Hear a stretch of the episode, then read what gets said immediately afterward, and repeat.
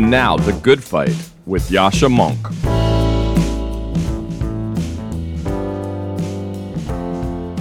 My name is Alex Trembath, and I'm the Deputy Director of the Breakthrough Institute, which is a think tank in Berkeley, California, focused on technological solutions to environmental problems. And I recently published a piece in Persuasion titled Cars Are Here to Stay. So, despite the problem with cars and with suburban sprawl, they remain extremely popular. Over 85% of Americans commute to work by car, overwhelmingly alone. And that's compared to only 5% of Americans who use public transit and less than 1% who bike to work. And while the work of environmental researchers and advocates like myself has proven relatively easy to do remotely, most jobs are not so easily distributed. By the end of summer 2021, only 13% of Americans were still working remotely, which is down from a high of 35% in May of 2020, right after the lockdown started. I'm an advocate for climate action, and I personally live in a very dense, walkable neighborhood in Oakland, California, which I love. But the way that I increasingly see other, especially young environmental researchers and advocates talk about density, about transportation, about housing has kind of rubbed me the wrong way. So, the way I see it, the progressive left has increasingly turned fully against cars and the suburbs as a sort of main villain in the fight against climate change. And it makes a little sense, obviously. Transportation is now the leading cause of carbon emissions in the United States. People don't like their commutes, et cetera. But I think this is an example of climate advocates taking the lifestyle and aesthetics that they enjoy, and frankly, the lifestyle and aesthetics that I live out, and pretending that everyone in the country or everyone in the world can or should want to live how they do in dense urban areas, working flexible jobs that are accessible by bike and public transit. So you can read the whole piece. Cars are here to stay at Persuasion. I hope you enjoy it and I hope it's thought provoking for you. And if you are interested, you can reach me at a Trembath on Twitter. Alex Trembath's piece, called Cars Are Here to Stay Real Progress on Climate Change Will Require Innovations That Some on the Left Won't Like, was published by Persuasion. To learn more about the community we're building at Persuasion and to get similar articles directly into your inbox, head to www.persuasion.community. My guest today is Roosevelt Montás.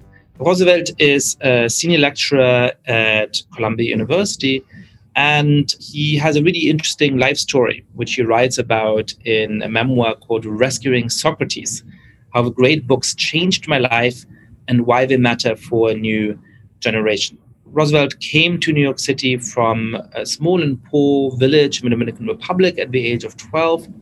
And he stumbled upon, on top of a dumpster, a book containing the dialogues of Plato and really fell in love with the life of the mind and with the life of ideas.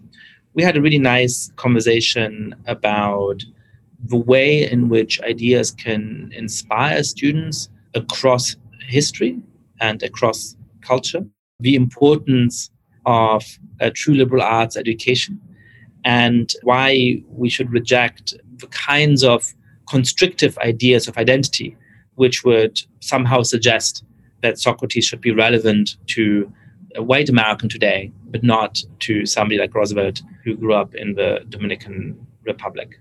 It was a personal but also a deep conversation. I really enjoyed it. I'm sure you will too. Roosevelt Montás, welcome to the podcast. Thank you, Yascha. It's a pleasure to be here. So, tell us a little bit about your story, which is really interesting and powerful, I think. You grew up in the Dominican Republic, you came to New York as a kid, and then you tell this moving story of how a set of books and a set of authors changed your life. So, tell us a little bit about your childhood and how you first came into contact with, with these books. Sure, thank you. You know, I'm, I'm, Dominican. I was born in the Dominican Republic and came to New York in the mid 80s as sort of the earlier part of a huge wave of immigration from the Dominican Republic that's still going strong, all kind of built on the legal infrastructure of the 1965 Family Reunification Act. So there's just kind of long chains of migration by marriage and family. I was 12 years old. Well, I was two days shy of my 12th birthday, so kind of functionally 12 years old.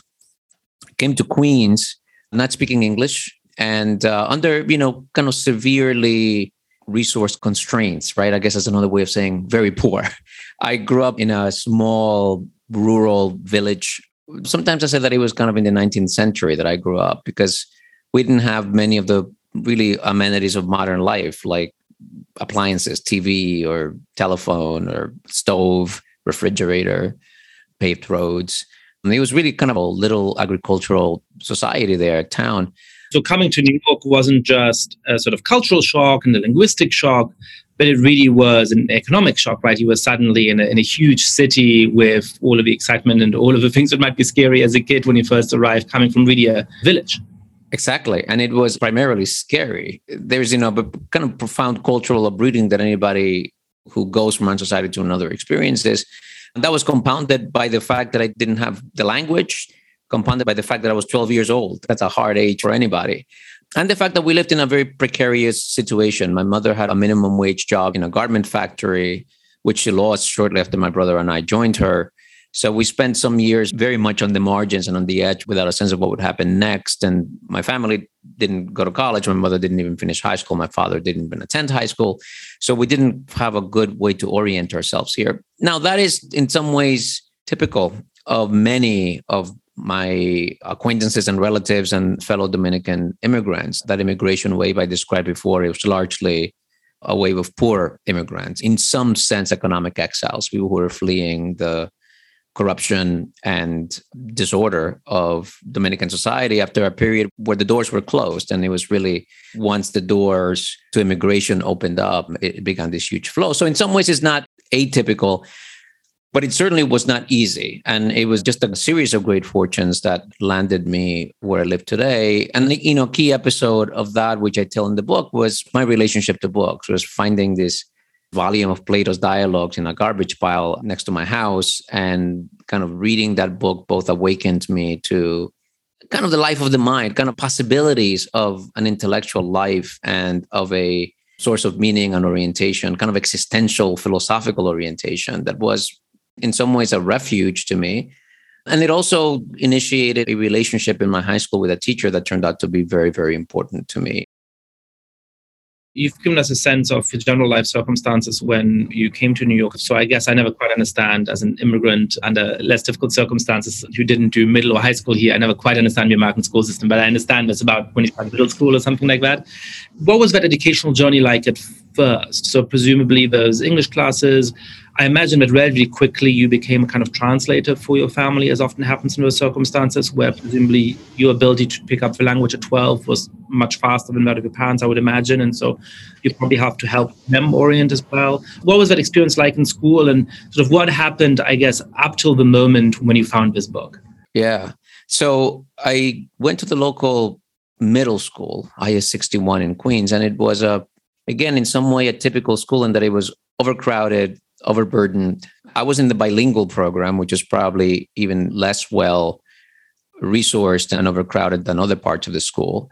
And the bilingual education in New York City means primarily that you're educated in your native language, in this case, Spanish. There are enough Spanish speakers that are very large and robust bilingual education program with intense English instruction. So your subject matter, main subjects, math and science and history, etc., are done primarily in Spanish with a lot of reinforcement of key vocabulary, etc., in English, and then very intensive ESL English as a second language instruction.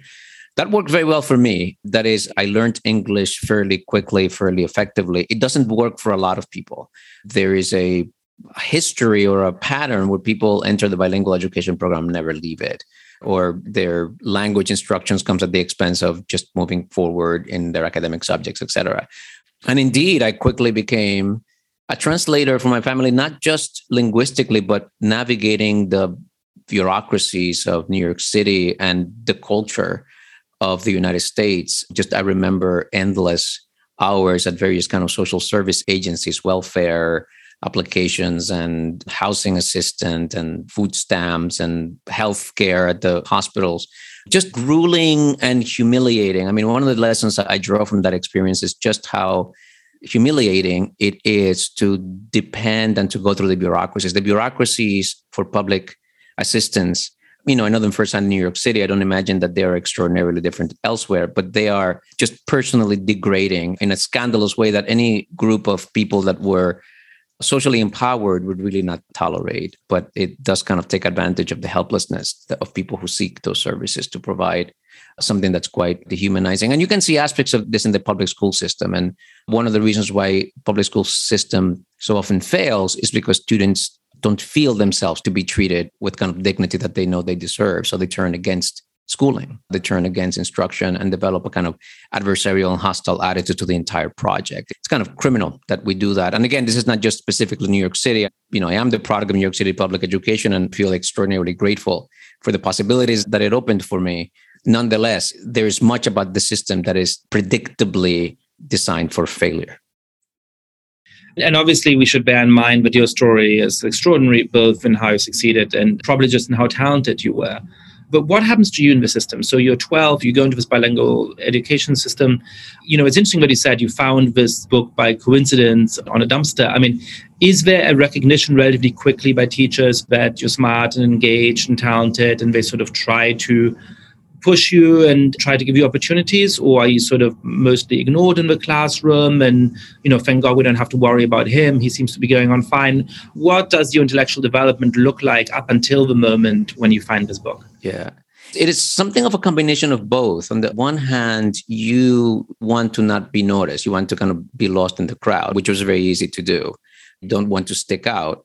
But then there's some individuals that sometimes I describe it by saying that I felt seen by them. There are some individual teachers who, over and above the requirements of their teaching, just kind of notice you and find a way to acknowledge and cultivate something that they recognize in you.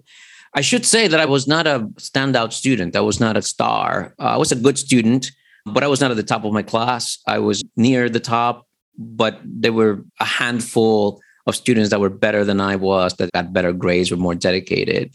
I was intellectually curious. I cared about big ideas. In some ways, I was a misfit, kind of a nerd, socially insoluble in the environment. And in the long run, that ended up being helpful to me because I, I think that there were distractions and social outlets that I didn't have that then focused my energies on books and on learning and on a kind of self cultivation. But I do like to emphasize the fact that it was not my extraordinariness that accounts for the kind of life I had lived. And I feel that if the right encouragement, conditions, and opportunities were made available to dozens of my peers, would have had careers as intellectually expansive and accomplished in many different ways than I did. As we all know, success is something that is built on a whole series, sets of social conditions and encouragements. And I happen to find those in idiosyncratic ways, ways that, that were not necessarily built into the system. So you said that you discovered African discourses by Plato, and that really got you engaged, and then that led to a relationship with a teacher who sort of encouraged that as well. So you see this book on a dumpster. What made you pick it up, and what was the experience of reading it like, and what did all of that lead to? you know, I should mention, I think there's one important condition, one experiences in my childhood. I grew up in the Dominican Republic with a father who is still alive, but he never came to the United States. He was politically active in a kind of Marxist, left wing, armed resistance to the strong man in the Dominican Republic, Joaquin Balaguer. And I grew up surrounded by ideas and debates. And even though there were not books in my house, my father was always reading books and he never kept books. There were no bookshelves in my house with any kinds of collections, but my father was always reading. He's a great kind of self taught intellectual. So I had an orientation towards books and ideas. I sort of knew that there was an answer there, there was a path there to social relevance and to the narrowness of the experience of the world in which I find myself in the United States. Um, so one evening, um, you know, one one thing I, I point out in, in the book I wrote about this is that Americans throw away a lot of perfectly good stuff. And it's something that it is kind of legendary in the Dominican Republic. The New York is a place where we can just walk the streets and look at the garbage piles and find all kinds of perfectly good things, you know, furniture and appliances and clothing. Well, there were this large pile of books. Some of the books were quite beautiful. And I only picked up two volumes. My English wasn't good enough to really, and I wasn't a reader, but there were volumes that were, as it turns out, part of a series at Harvard called the Harvard Universal Classics. They're kind of leather bound, gilded edged pages, very kind of stately, and books that were clearly published to be placed in pretentious bookshelves. In the library room of some country club where nobody ever reads them. Exactly. And I'm sure that that set that I found dumped there, many, many have eventually been purged this way. But they really caught my attention. So I grabbed them, I brought them home and started reading Plato's dialogues. And the dialogues contained there include the Apology of Socrates and uh, the Crito, where Socrates turns down an invitation to flee prison and escape the death sentence he has been given. Extraordinarily compelling stuff. And I use those dialogues today to teach every summer high school students who are kind of like me, low income, mainly immigrants, first generation college bound. I teach those same dialogues to them and I see the students that is experience something like what I experienced, that is being captivated by this figure and being kind of invited to a way of thinking about the world, a way of thinking about politics, a way of thinking about their social reality that in many cases is new and extraordinarily empowering. So, you know, haltingly, I started reading this, met this teacher at school who saw me in the hallway reading the book, approached me.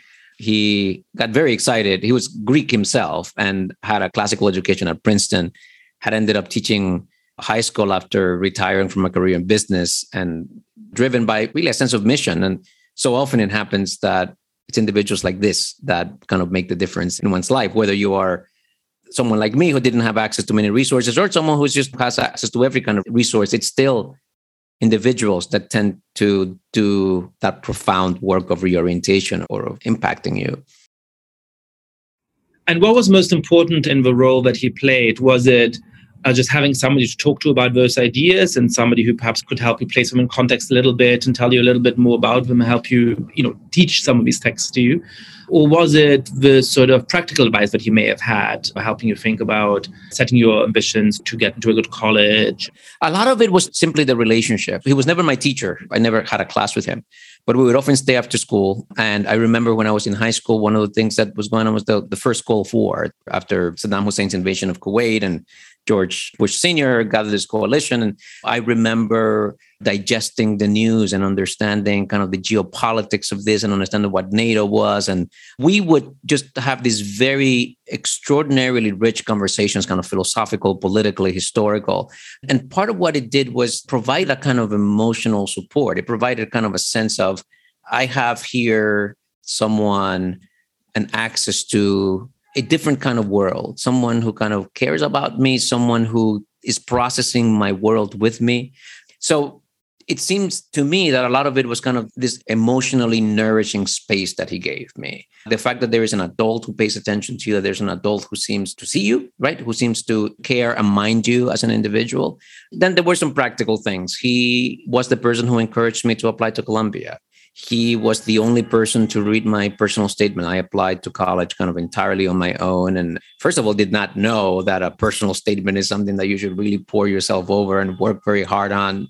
He read one draft, improved it a lot by his comments, but that was it. That one reading, that was all the intervention I got which by the way as a real side note because this is not what this conversation is about is one of the reasons why i find it absolutely foolish that it's easy to measure the bias of the SAT and the way in which more privileged people might have higher SAT scores. But to think that something like a personal essay, which takes so much cultural knowledge for what people are looking for, which obviously gives so much scope for just be ordinarily privileged with you know highly educated parents to to get help let alone the people who hire very expensive college essay editing services right the idea that this is somehow going to be social equalizer to base college admissions more on the college essay than on something like the SAT to me is just one of the strange, naive ideas that go unchallenged in this moment. Yes, it's utterly untenable. Just on that same digression, one of the things I do in this summer program I teach for high school students is I teach them the summer between their junior and senior year. So, senior year, they're applying to college. So, my high school students, I match with some college students who are taking a class I teach in the fall on American political thought, which has a service component. And the service component consists of working one on one with some of my summer high school students on their college essay. And this extraordinary thing happens that Columbia students, for the most part, are expert at getting into a good school. Whatever else they may or may not be expert on, but they certainly are expert at how to work the system and get into a good school. Exactly, exactly. How to sell themselves, how to craft an image of themselves that is compelling. The high school students have no idea about that. And they often have extraordinary lives and don't know that their lives are extraordinary. So you put these two together to craft their personal statements. And it's been extraordinarily fruitful on both ends, right? It's been revelatory both to the high school students and to the college students. I've had situations where one of my Columbia students has a younger sibling the same age, you know, high school senior who's applying to college, and they're seeing these two application processes: the kid they're working with from a low-income first-generation family and their own sibling, and it drives home a reality that you point to about the kind of built-in inequities of the college education system. Now, it isn't that there are easy answers, you know, and this is one of the criticisms of the SAT, which obviously is misused and biased towards all kinds of privilege. And I want would love to get rid of the SAT, but what do we replace it with, right? Do we go back to the old, you know, your letter of recommendation from your headmaster or what school you went to or your personal statement? You know, what measures can we find? So it's not an easy question, but certainly privilege pervades the selection process of college. But anyway, this teacher was really both in practical advice, things like that, encouragement, but also building me up intellectually for what has turned out to be just a life that is passionately engaged with ideas and texts and readings, not only because I'm a college professor, but just the kind of life I live apart from that professional pursuit. When did you start thinking of that as a real option for what to do with a life? Which is to say that I think even a lot of people who come from material security who you know know that they're never going to have to worry too much about money. Even people who may have parents who you know went to grad school and so on and so forth often don't think of i could go and be a college professor. I could actually go and make my life about ideas in that profound a way was that something that sort of relatively early on you realized you wanted to do is that something that once you got to Columbia, and I'm sure that was disorienting, and I'm sure you struggled a little bit, but you sort of clearly realized at some point, hey, I'm pretty good at this, and perhaps I can do that. Or how do you go from, hey, I love these ideas and so on, to this can actually be my life? Yeah, it began to come into view quite early. That is, what began to come into view was that I wanted to find a way to make a living by thinking and reading and talking about what I was reading. And I didn't know what that meant. I didn't know if that meant being a professor, being a writer of some sort, being even some kind of lawyer or reporter, or just did not know what that meant. And as I approached the end of college, it was very clear to me that I wasn't done, that I had kind of begun my education and I was not prepared to stop. I was not prepared to go and find a job. And in this sense, having grown up poor was a bit of an advantage because even while being in college, having a work study job, which I did all through college, I had to work 20 hours a week and in the dean's office of the School of General Studies and full times in the summer in the same office. I was making more money and was living kind of more comfortably. I had health insurance, I had a meal plan. I was kind of set up and I did not feel the ambition to go out and start making money, to go and get a job. I was perfectly fine continuing that relative student poverty, which felt quite an achievement to me as it was.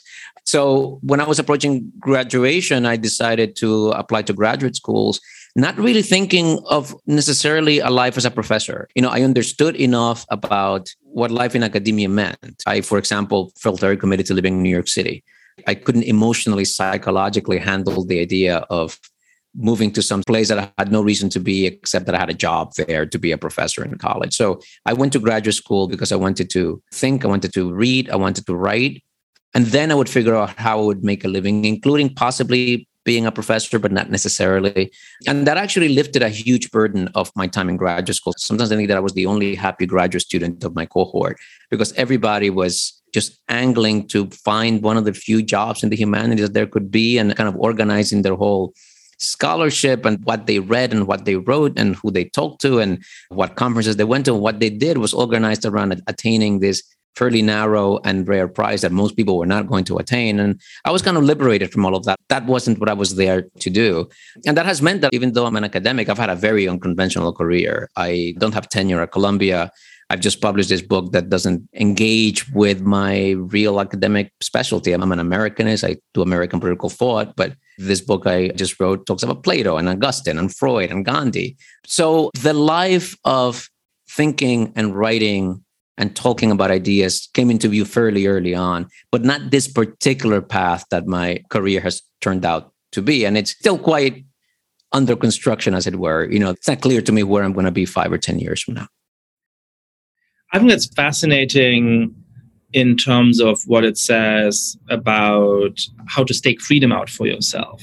I was struck by some of the same thing you're talking about. It's not exactly the same thing. So, you know, I grew up with much more access to culture and ideas. I mean, it sounds like your dad actually, his story reminds me in some way of my grandfather's story, who grew up in a village of what was then Poland, close to Lviv, later became Ukraine and may terribly soon be Russia that he was a communist as a teenager and he did not have a university education. I don't know how much of a high school education he had, but he was very engaged with ideas. And so obviously there's a parallel there. But when I look at my mom, who's a classical musician, she's a conductor, in some ways, in terms of cultural or social capital, I grew up with a lot of it, but economically, I have a single mom. There were years when she was doing very well in her career, and we had a decent amount of money. There was years when she wasn't doing all that great in her career for one reason or another, and we really did not have very much money at all. And what it means to be middle class, even in a place like Germany, actually is just a little bit less plush than what it means to be middle or upper middle class in the United States. And so I've been struck throughout my career by friends of mine or acquaintances of mine having a sense that they have to make a certain amount of money in order to be able to live. I remember a colleague of mine in graduate school whose politics were actually very far left and who thought of herself as a socialist saying, well, nobody can live with under, you know, six figures in New York City. And I remember thinking, you know, most people live in New York City make a lot less than six figures. So clearly it's possible. But that's because, you know, she came from not an especially rich, but an upper middle class American family that took certain kinds of things for granted. And so it's just interesting how in your case, and in some ways in my case, not being used to that kind of wealth not being used to that kind of material comfort actually gives you liberty. Now, obviously, it also depends on each person's attitude towards money and each person's attitude towards how to lead life. But there's something interesting in that, I think. Yeah, it can cut you loose from expectations and from a kind of narrow drive, a certain notion of achievement. You know, what would success mean for me? Well, you know, graduating from college meant success, staying out of jail meant success, having a job meant success. Anything beyond that was just kind of icing on the cake, as it were. So it did provide a certain kind of liberation and freedom, including a kind of intellectual freedom, because it was very clear to me from very early on in graduate school that the kinds of paths available through scholarship for kind of a livelihood were just not interesting to me. There was something that struck me as hollow or fraudulent about developing a highly narrow specialization full of scholarship, but actually with very little substance, full of scholarly apparatus, kind of academic apparatus, but at the center of it, there being something that matters very little to the world and to anyone who is not already professionally invested in that. So it seemed to me, no, that's not what I want to do. That's not what I came to graduate school for. That's not what I have gotten from where I've been to where I am to do. I am not going to spend my best energies and devote my life to getting tenure. That's not worth it. And this to me is the great tragedy of a lot of intellectual talent in the United States and a lot of intellectual talent at universities, probably around the world, given the incentives, where people come and pursue a PhD because they're excited about ideas and they're excited about questions in the world, and then they're professionalized. Exactly. Graduate school kills it. and you're told, hey, you know, perhaps you're interested in X and in thinking about it in this way, but to get a job, you really should be studying Y and doing it in that way. And most people end up in one way or another doing that. And I think the, the promise of tenure is really pernicious in that way. For reasons of academic freedom, I support tenure, but I feel very ambivalent about it because it's this sort of you're in the desert and there's this oasis of absolute security and you know absolute freedom. That you're always looking at and you're always walking towards it. But you know, given the time scales involved, by the time you get there, usually you know 40 years old or something like that.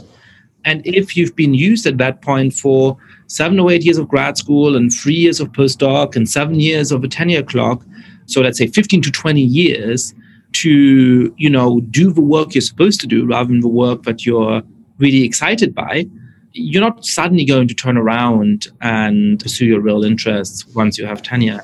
You're already invested in a professional identity, colleagues and publication and institutional structures that drive you. And that's why, you know, I see one justification for tenure, and it's the one you said. It's academic freedom. And that often means that the tenured protections allow you to raise uncomfortable questions especially about the institution where you're in. And I think that's hugely important, ought to be protected, but it's very little used in that way. That is, it's rare that even tenure professor that will raise these uncomfortable questions to the administration, to the governance of the university, and politically too.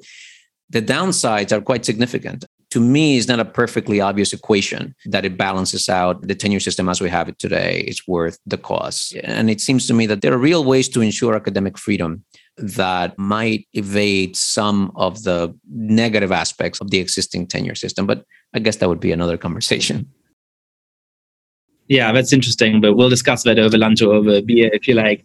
You know, there's idealists who think that ideas move the world. There's materialists who think that people are motivated by, you know, self-interest of an economic kind most of the time. I think I'm a dinner partyist. I think most of the time at least a huge swath of the upper middle class is motivated by, you know, what will play well in the next dinner party they go to and what will make sure they don't get shouted at at the next dinner party they go to. But that's also a different conversation. One thing that's really interesting in this is that you talked about your experience with your language instruction. There is a strong pedagogical ideology at the moment of culturally responsive teaching, where the idea is that you want to make the material you teach relevant to the cultures and particularly the identities of the people who you're teaching. I think there's versions of that which I find perfectly sensible and appropriate. But often the implicit assumption is, you know, to put it starkly, you know, a poor boy from the Dominican Republic whose parents didn't have a lot of education is just not going to be interested in Plato and we're not going to be interested in Gandhi and we're not going to be interested in Augustine. So, you know, let's give them some contemporary, you know, anime set in the Dominican Republic, and that they'll be able to relate to. And there may be wonderful contemporary anime set in the Dominican Republic, they're of high literature quality, I have no problem with that. But I guess, how do you feel about this way of thinking, what and how you should teach, and how does your story sort of intersect with that? As with many other kind of pedagogical theories or notions, you often begin with a important insight um, and then you formalize it into a curriculum or a pedagogical ideology. Sometimes this becomes a political kind of a policy question. And then you end up with a complete disservice to the students, a complete kind of monster. And I see, especially this idea of culturally responsive teaching to be extremely kind of fraught. Yes, you should take into account the kind of the cultural wealth and knowledge and richness of your pupil in organizing how you will present the information and draw and build on that.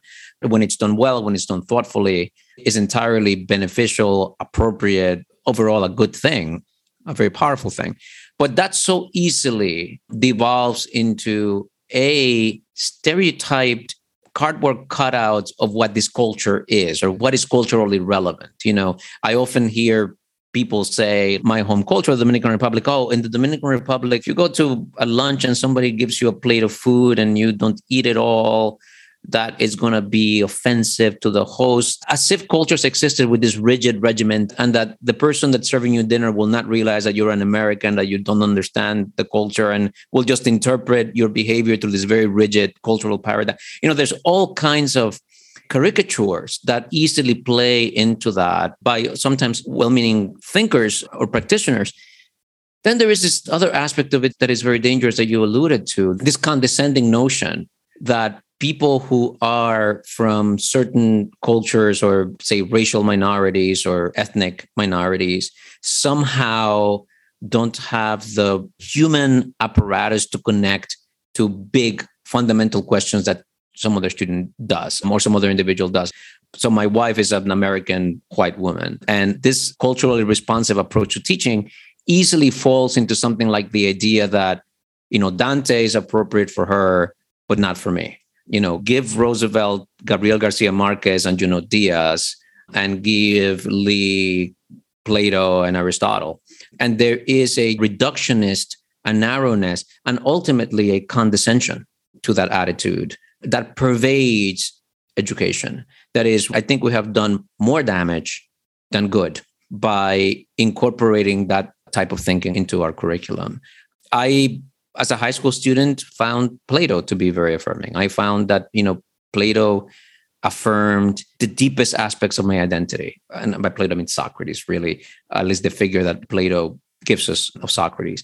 That had nothing to do with my ethnicity and with my language and with my culture. It had something to do more fundamentally with my sense of self, with my the possibilities of living in a society. Um, this happens over and over again that I see students are able to connect with, say, Dante, not because Dante is Italian, not because he's rooted in medieval Catholic theology, not because he's into like Florentine politics. There's something else in Dante that is the point of connection that makes Dante no closer to an Italian American than to a Dominican American. Well, one of the things that I find weird about this, as you're saying, is that the logical implication of, you know, only Spanish or Latino literature will appeal to somebody from the Dominican Republic, as you're saying, is that, you know, only English people are truly going to get Shakespeare, which is deeply offensive. But when it comes to somebody like Socrates, it's also the weird metaphysics that's going on. I mean, Socrates lived so far ago in a society that was so different from either the New York of 1985 or the Dominican Republic of 1985. You know, which of those two societies was closer to Socrates? I have no way to begin to answer that question, right? So there's sort of an odd idea where you think about a trans historical white identity, where suddenly, you know, the kid with roots that are not at all in Greece, living in a highly technologically, economically complex and diverse society in the 21st century somehow is supposed to be just like Socrates in terms of their circumstances, where somebody living, you know, a thousand miles away on an island that may be very different from New York today, but you know, on some levels is more similar, in some levels is more different. Who knows, right? Like it's just such a weird way of thinking about what it is to be human and how our contemporary identities map onto, you know, the past or map onto other cultural or geographical contexts. And you know, the sad thing is that it involves a certain kind of reductionism and essentialism that is invented historically as a tool of oppression you know the categories this notion of whiteness and blackness and this cultural essentialism develops in the service of racial supremacism of exploitation of enslavement of absolute dehumanization of the other. And today the logic is adopted so easily into a discourse that poses itself as progressive that poses itself as anti-racist that poses itself as social justice oriented and which i don't really question the intentions of people who advance this but i do think that they are making a fundamental mistake and reproducing the categories that are the exact same tools that produce the oppression that they're fighting. Yeah, I've been doing a lot of reading to understand this identity based ideology, which has become so powerful today. And I think one of the crucial hinge points in this is actually a colleague of yours at Columbia, Gayatri Chakravorty Spivak's notion of strategic essentialism, which, you know, she sort of throws out there in an interview in the 1980s, and she's been critical about how it's been used. So I don't want to put it on her exactly. But that seems to me the characteristic move today, where somebody who's quote unquote woke would say, well, no, no, no, no, we understand that all of these identities are socially constructed. We always emphasize that they're socially constructed. But because of the strategic choice, which is understandable in itself, of saying people are oppressed along the lines of these identities and therefore to fight back, it's really important that they organize around the lines of these identities. Sort of to all intents and purposes, we treat these identities as though the essentialist account of them were right, as though there is this trans historical whiteness which somehow connects Socrates you know, to somebody who comes from a WASP family in the United States, but not to you. And so I wonder sort of what your thoughts are on how we should be thinking about identity. Where clearly, you know, I love it when I have students who come from all kinds of different backgrounds, of different life experiences. They can bring that in, and that is an enrichment of a classroom, absolutely. And clearly, as we've been talking about, your story informs who you are and how you see the world, but it doesn't limit it. So, how do we sort of combine this appreciation for where people come from, what the story is, how it informs them, with a rejection of a kind of essentialism that would say Socrates is not for you?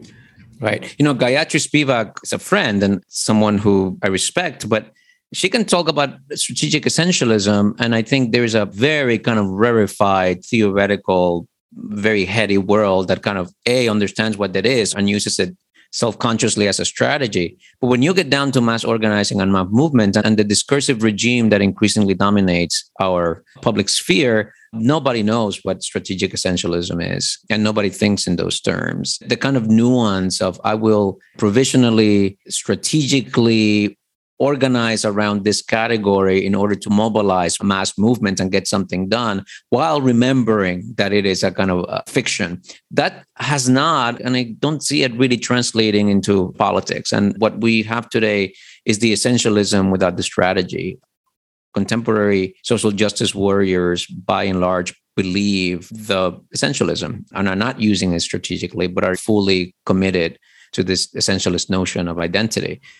My sense is what we have is essentialism with lip service to social constructed nature. Yeah. Right. You will often hear in those kind of progressive spaces, oh, race is socially constructed. But that's nearly like a sort of mantra that then gets ignored for practical purposes there's another aspect to i think the ideological posture that uses and pays lip service to strategic essentialism which is a posture that says that all that matters is power that is that you have no standard of truth or of goodness or of virtue or of justice to refer to and to kind of triangulate from that all there is is a contest for power and anything that allows you to exercise or obtain power is fair game so whether we are essentializing and dehumanizing, if we do it in the service of acquiring power, then it's fair game because all it boils down to in the end is power. Again, I think that that is in some way a adoption of a kind of an ideological premise that develops in the context of oppression and subjugation and exploitation, and that has been just kind of ingested and deployed by the very people who were the primary victims of that type of thinking. Yeah. So, what's your recommendation about these classic texts? You were leading the core curriculum at Columbia University for a long time. You are a defender of relevance of the ideas of people from Socrates and Augustine to Gandhi to a young, very diverse generation of Americans. How should we be defending the relevance of these ideas, and what does that mean for how universities should act, how all of us should act? Yeah one can begin by recognizing that the present has a past. That is, that the categories, the institutions, the ethical norms, the political procedures, the economic structure of society, all that has a history. And understanding that history is the most empowering kind of education to alter, to intervene in, to adapt the current world. And to understand that past means looking at its sources. And its sources are sometimes called the classics, sometimes called great books. And, you know, this doesn't only mean poetry, it also means, you know, documents and it means debates and it means philosophical treatises. But there is a whole kind of humanist tradition of debate, of expression, of artistic exploration that lies at the foundation of our society and that the best way to educate a human being to be a conscious, effective agent in our society is to acquaint them with that history. And there are no better tools than the tradition that's associated with classics. Now, it's a tradition that we're always revising, we're always discovering new classics, we're always finding new ways of reading them, we're always discovering new questions and new information that contextualizes what they mean. All of that is, is salutary and necessary and part of what the classics, in fact, prompt and give an occasion for. So, defending the classics means defending a kind of education that takes seriously the idea that the present has emerged from the past. And I think we don't need very elaborate and theoretically complex arguments to see that. Now, the most important and powerful way to do that beyond arguing is to expose students to it. That is, if you put this history, if you put this text before students and get them to talk about them, and you talk about them, their power and their relevance becomes quite evident and quite obvious.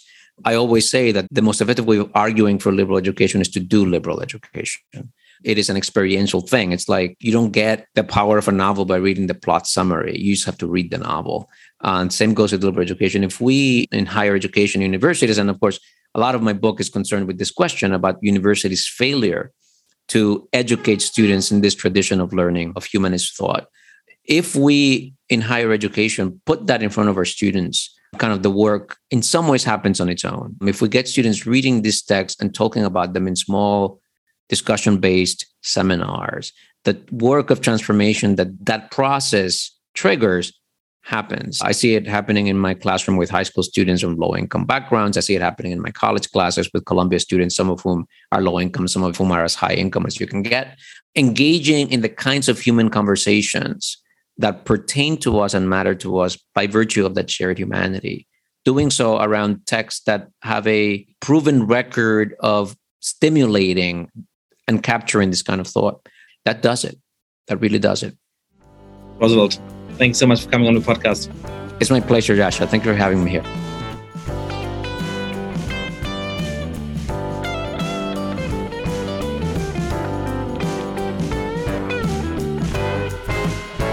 Thank you so much for listening to The Good Fight. Lots of listeners have been spreading the word about the show. If you too have been enjoying the podcast, please be like, rate the show on iTunes, tell your friends all about it, share it on Facebook or Twitter. And finally, please mail suggestions for great guests or comments about the show to goodfightpod at gmail.com. That's goodfightpod at gmail.com. This recording carries a Creative Commons 4.0 international license. Thanks to Silent Partner for their song Chess Pieces.